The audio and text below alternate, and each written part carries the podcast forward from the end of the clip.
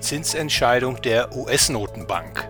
Der Zinssteigerungszyklus könnte nun vorbei sein.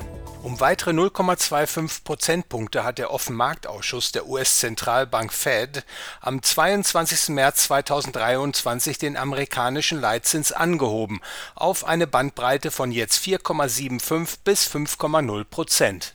Die Fed hat zudem ihre Wachstumsprognose für das laufende Jahr kräftig gesenkt gegenüber der Dezember-Schätzung, und zwar von 0,0 bis 0,8 Prozent von bisher 0,4 bis 1,0 Prozent. Die Inflationsprognose hat sie etwas erhöht auf 3,0 bis 3,8 Prozent von bisher 2,9 bis 3,5 Prozent. Die Fed scheint nun abwarten zu wollen, wie sich die weitere Datenlage entwickelt, und das legt nahe, dass das Ende des Zinserhöhungszyklus vermutlich jetzt erreicht sein könnte oder doch in greifbarer Nähe liegt.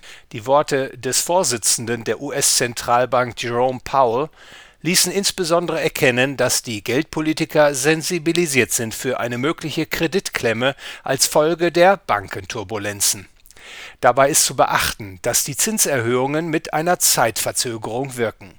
Die restriktive Wirkung im laufenden Zinssteigerungszyklus hat sich folglich noch gar nicht vollumfänglich entfaltet, und die Wahrscheinlichkeit, dass die Zinsschraube bereits doch zu stark angezogen worden sein könnte, ist damit nicht von der Hand zu weisen dass sich in der US-Volkswirtschaft die ersten Folgen der in recht kurzer Zeit stark erhöhten Zinskosten bereits zeigen, sieht man beispielsweise an den jüngsten Turbulenzen im US-Bankenmarkt und den Notkrediten, die die US-Zentralbank einzelnen Banken verabreicht Zudem sollte nicht übersehen werden, dass die reale, das heißt inflationsbereinigte Geldmenge M2 bereits stark fällt. Allein im Januar 2023 ging sie um etwa 7,5 Prozent gegenüber dem Vorjahr zurück.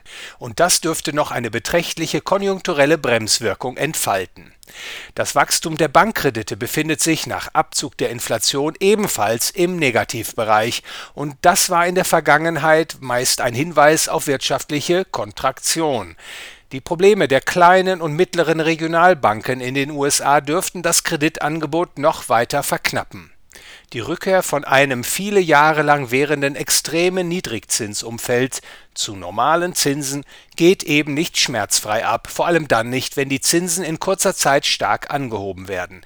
Niedrige Inflation wird vielmehr nicht ohne Rezession, ohne Bankenpleiten und Finanzmarktturbulenzen zu haben sein es ist leider wahrscheinlich, dass im Fall der Fälle das Ziel, die Inflation herunterzubringen, zur Nebensache wird, und zwar dann, wenn der US-Bankensektor weiter in eine Liquiditäts- oder gar in eine Insolvenzkrise rutschen sollte.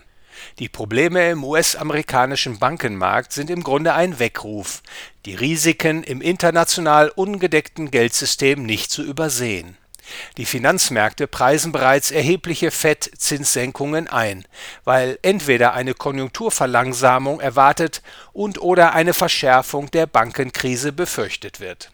Vor diesem Hintergrund sehen wir in physischem Gold und Silber sichere Häfen in unsicheren Zeiten. Wir empfehlen gerade Anlegern aus dem Euroraum, die aktuellen Marktpreise für Gold und Silber für den Auf- und Ausbau von physischen Edelmetallpositionen zu nutzen Vielen Dank für Ihre Aufmerksamkeit. Wenn Ihnen der Podcast gefallen hat, bitte liken und teilen Sie ihn und ganz wichtig, folgen Sie meinem Kanal.